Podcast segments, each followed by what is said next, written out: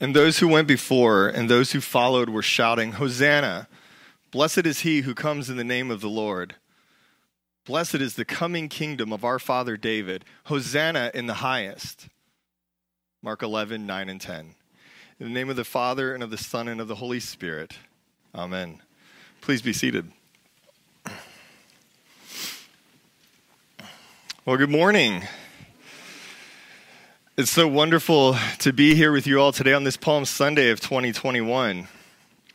As I think back to last year's Palm Sunday service held here, but with only clergy, one crucifer, one musician, and one AV operator present, I am thankful for us being able to worship in person.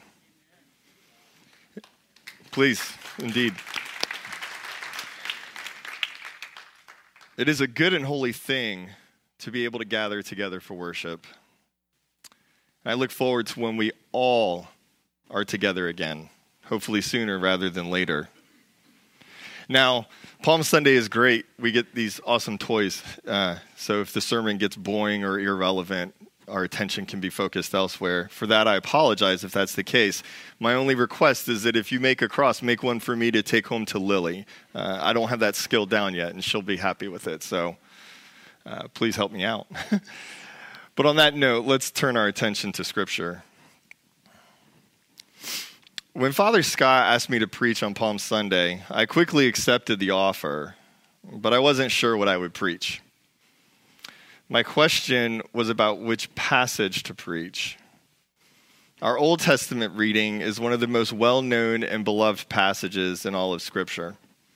And I could take that one on because I have a sermon on that passage in my files, so that's ready for me in my back pocket. Just put a few tweaks on it and we're good to go. But I thought better of that. In our psalm, well, our psalm contains some of the last prayers that Jesus prayed while he was here on earth.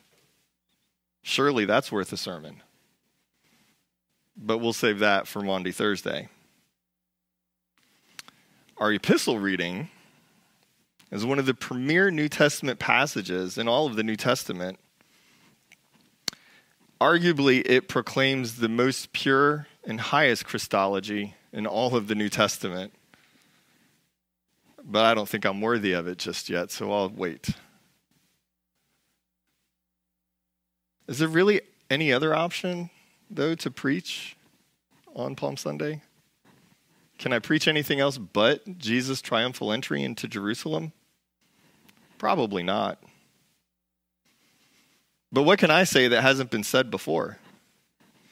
How many Palm Sunday sermons have we heard? And what ground is left to cover?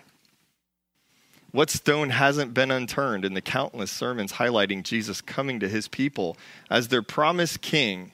And it is this moment in history when everything changes because with the king coming to his city to wear his crown, a crown of thorns, and assume his throne, a cross, the Holy Spirit will dwell within us and transform us into the image of the Son of God and all of creation will be redeemed.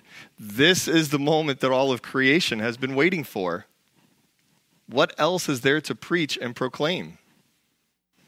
Well, that's the point of Palm Sunday.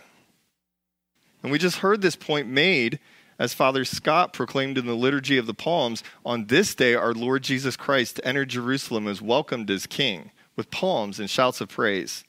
Today we greet him as our King though we know his crown was a crown of thorns and his throne a cross. I won't attempt to preach a different message today, but I will attempt to situate its implications to our context rather than keeping it in first century Palestine. And I hope that I don't make a few trite observations that simply hint of a weak moralistic point or axiom. So, with that in mind, let's carry on. Part of my preparation for this sermon included listening to Father Scott's sermon from last year. I wasn't too concerned that I would somehow preach the same sermon, and if I do, that would not be a bad thing. I was greatly encouraged and convicted by the truth that penetrated my heart and mind in it. So I definitely encourage all of you to find last year's service on YouTube and listen to it again. Even today, if you want a few days off from purgatory. If not, take your time, but still do it at some point. Purgatory's a joke. We don't, we don't have to be serious about that. Now, to help set up where I want to go today, a few highlights from this sermon, from his sermon, would be appropriate, but I won't spoil it. Last year, Father Scott brought to light that most people tend to read the story of the triumphal entry and the passion of Jesus and assume that the crowds mentioned in the account is comprised of the same people. And he isn't wrong. Two weeks ago, as I was driving to church, I was listening to a well known preacher of quite a large church in Northern Virginia talk about how people are fickle. He used examples from everyday life. But when he wanted a biblical example, where did he go? Right here to this passage.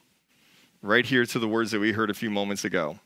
The same crowd on Sunday that loved Jesus and cried out for his salvation would cry out for his crucifixion only five days later on a Friday morning. This is a common teaching in the church. But Father Scott argued that these crowds are not one and the same. And I think he argued that well. They are different crowds made up of different people who hold very different opinions and perspectives about Jesus. So let's take a look at some of those differences. The first crowd, well, they were comprised of Jesus' disciples. They were not residents of Jerusalem, but more likely Galilean residents outside of the religious and political spheres of influence and power. They were witnesses to Jesus' raising of Lazarus, or they had encounters with the risen Lazarus and knew of Jesus' role in his being raised from the dead. They recognized Jesus as a prophet, the Messiah of God, and the divine Son of God due to the actions of Jesus, highlighted by the way that he entered Jerusalem, riding on a donkey, the continuity with Old Testament examples of kingship, the use of palm branches in religious processions. Sound familiar, Father Scott? Am I doing it? Okay, good. My notes are good. now, the second crowd. Most likely, they were composed more of residents of Jerusalem than outsiders. It was a group where the religious leaders were at the center and in authority and exercising their influence over others. It was a group that saw Jesus as a threat who needed to be eliminated. They were too focused on personal ambition and not focused on serving God. And it was most likely a group that had been stirred up by the Jewish leaders so that they could continue to exert power. I agree with much of that. I think I'll say I'll agree with all of it. But I think both groups had quite a bit of knowledge about Jesus. They had seen his miracles and they had heard his teachings. They knew what Jesus was up to, in a sense. They knew Jesus was the Messiah of God, the anointed one who had come into the world to restore God's kingdom once again. I think it's probable that both groups knew exactly who Jesus was, in a sense. I would put it to you that while they understood Jesus on a human and temporal level, they fundamentally misunderstood him on an eternal level, more so the second crowd than the first. But that misunderstanding was there with them as well. Now, Jesus is partly to blame for this. If we read about the account of Jesus' life in the ministry, of his life and ministry in the Gospel of Mark, we'll pick up on what has been termed the messianic secret. The messianic secret can be characterized as Jesus' attempt to keep others, including his own disciples and demons, from spreading the word about his messianic identity and role. He even taught in ways that made figuring him out difficult. By way of example, think of your response if you went to Jesus and said, Jesus, I'm ready to follow you wherever you go. And his reply is, Foxes have dens, birds have nests, but the Son of Man has no place to lay his head. So, is that a yes? Do you want me as your disciple, Jesus? Or should I another day? It's not clear. I think it's safe to say, actually, that Jesus lived, taught, and thrived in ambiguity. What does he say to Pilate? When Pilate says, Are you the king of the Jews? You've said so. In fact, if we read through the first eight chapters of Mark, there are no less than seven examples of Jesus attempting to keep his true identity from getting around. Spoiler alert, it didn't work. In Mark 1:34 we read, "And he, Jesus, healed many who were sick with various diseases and cast out many demons, and he would not permit the demons to speak because they knew him." In Mark 3 11 and 12, we read, And whenever the unclean spirits saw him, they fell down before him and cried out, You are the Son of God. And he strictly ordered them not to make him known. In Mark's account of Jesus healing a deaf and mute man, he tells us, And Jesus charged them to tell no one, but the more he charged them, the more zealously they proclaimed it. I think it's safe to say that a pattern is developing here. The culmination of Jesus wanting to keep his identity secret comes in Mark 8, where we read of, G- of Peter's confession as Jesus, of Jesus as the Christ, the anointed one, the Messiah. We know this story well. Jesus asks his disciples, Who do people say that I am? They reply with, Well, some say John the Baptist, some say Elijah, or one of the prophets. Jesus comes back with, But who do you say that I am? Peter pipes up, You are the Christ, the anointed one. In other words, you are the Messiah. You are the one who will deliver us. And in Mark's account of this event, Jesus strictly charged them to tell no one about him. Not sure if that's the evangelistic strategy we want to go for. But perhaps we could show some, some grace to these crowds if they misunderstood Jesus' true identity and mission in this world. Would we want to claim that we fully understand Jesus' identity and mission? I think we know the answer to that question. Well, what did they properly understand about him? What did they misunderstand about him? In short, they properly understood him to be a prophet, the Messiah who would deliver or save them. They even understood him to be the Son of God but they did not understand his way of explaining the kingdom of God and its economy. Their world was not a world in which the suffering were exalted.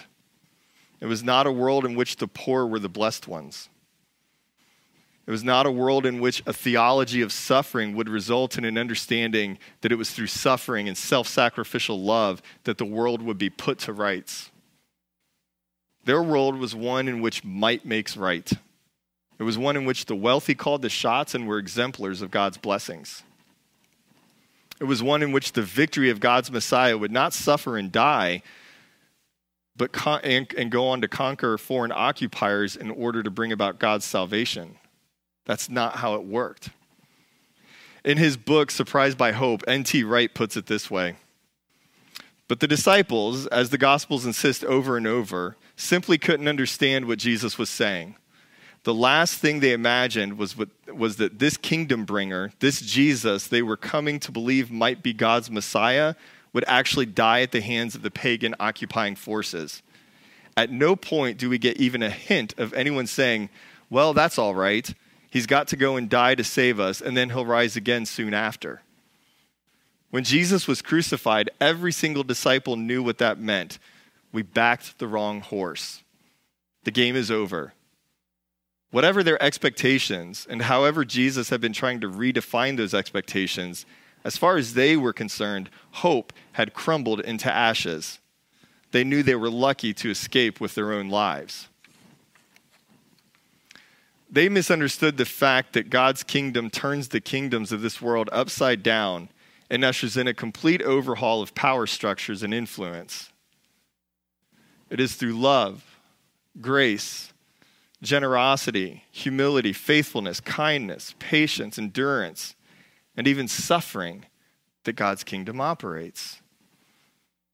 I'm reminded of this in the words of the Anglican hymn, I vow to thee my country, a hymn in which two countries are described. The second verse describes God's kingdom in the following words And there's another country I've heard of long ago, most dear to them that love her most great to them that know. We may not count her armies, we may not see her king. Her fortress is a faithful heart, her pride is suffering. And soul by soul and silently her shining bounds increase, and her ways are ways of gentleness, and all her paths are peace. Loved ones, this is how we are to view Jesus and his mission. This is how we are to understand God's economy. It's not based on ambition, power, and strength. It's based on faithfulness, gentleness, mercy, suffering, and divine peace. Now, I think there's more going on with the two crowds than we often realize. I find myself crying out for what both crowds were wanting. It wasn't only deliverance on one hand and elimination on the other. On a deeper level, I think they were crying out for the same thing. To be sure, the means of achieving it were different. You see, I think they were crying out for a return to normalcy. Now, again, normalcy to both crowds looked different and meant something different, but it was a return to normalcy that they were seeking. Now, this is part of the DNA of the Jewish people. Did they not want to return to normal when God rescued them from Pharaoh and brought them out of Egypt? It didn't take long for them to grumble against Moses and long for the better food and surroundings they enjoyed while slaves in Egypt. This longing for, for the normal was not a new thing for them. And what did a return to normalcy for a first century Jew living in Palestine look like? Well, it looked like freedom from oppression, freedom from the Roman occupiers, the ability to keep more of their money rather than paying taxes to fund a pagan empire that kept a heavy foot on their necks. It looked, sounded, smelled, tasted, and even felt comfortable, familiar, and safe. Hopefully, by now, the question that needs to be asked has been brought before us today. And the question is not how should we be like the people in the first crowd? I will rarely tell you to be like anyone in the Bible, except for Jesus, our Holy Mother, the Blessed Virgin Mary, and perhaps St. Paul. Instead, I would ask how do we see ourselves in the people of the first crowd? How are we seeking a return to normal? Now, this is quite relevant for our context today. We are longing to return to normal during a time of COVID. But what does that even mean and look like? Normal church? Normal work? Normal school? Normal hobbies and sports and activities? Normal ways of traveling? But what really is normal? And to whom? What of our former normality is worth keeping? Surely we don't want everything to go back the way it was just over a year ago. I was struck this week by a political cartoon I saw online. It had two panels with a husband and wife in their kitchen. In the first panel, the husband was reading the newspaper with the headline stating, COVID cases down. And he tells his wife, The good news is we're getting back to normal. And she asks for the bad news. Well, in the second panel, he's turned the page of the newspaper, and the headline now reads, mass shootings. And he replies to her question of the bad news with, We're getting back to normal. Last week, we prayed for victims in Atlanta. Today, we pray for victims in Colorado and victims in Virginia Beach. I struggle with this. What does normal look like? What does it really look like? What do we really want? More importantly, what does God want? What is God telling us to go back to? But this is where we find ourselves today.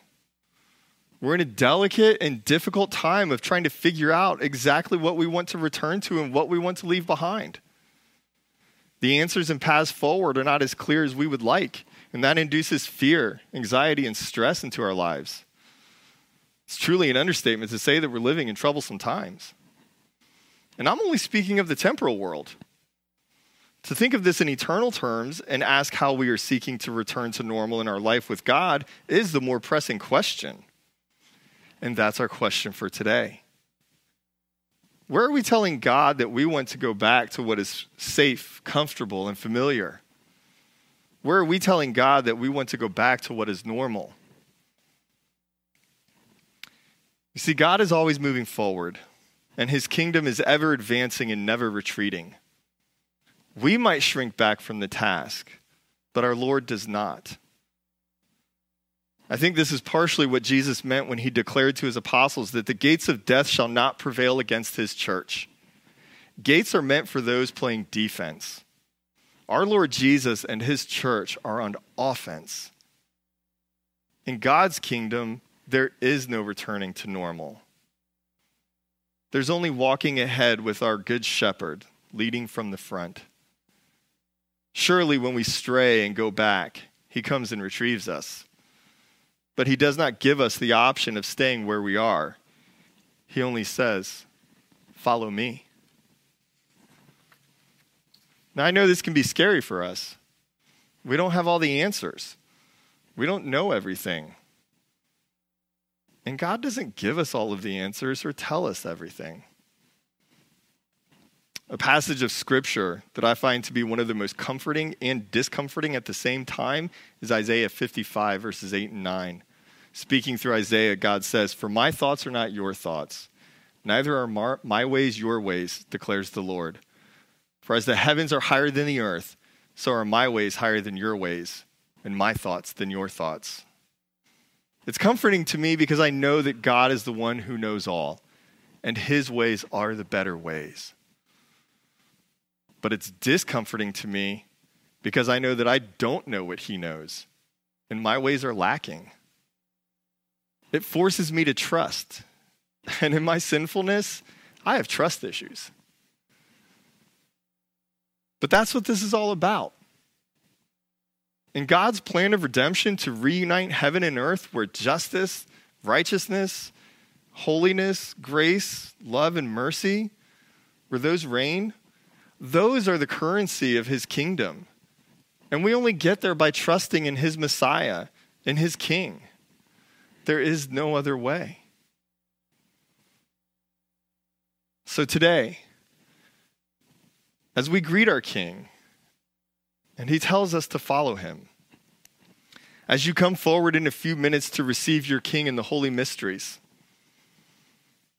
let us pray that he will give us what we have not.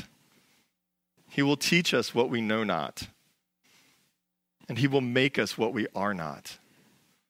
For this is our destiny. May we give all glory, laud, and honor to the founder and perfecter of our faith who for the joy that was set before him endured the cross, despising the shame, and is seated at the right hand of the throne of God. In the name of the Father, and of the Son, and of the Holy Spirit, amen.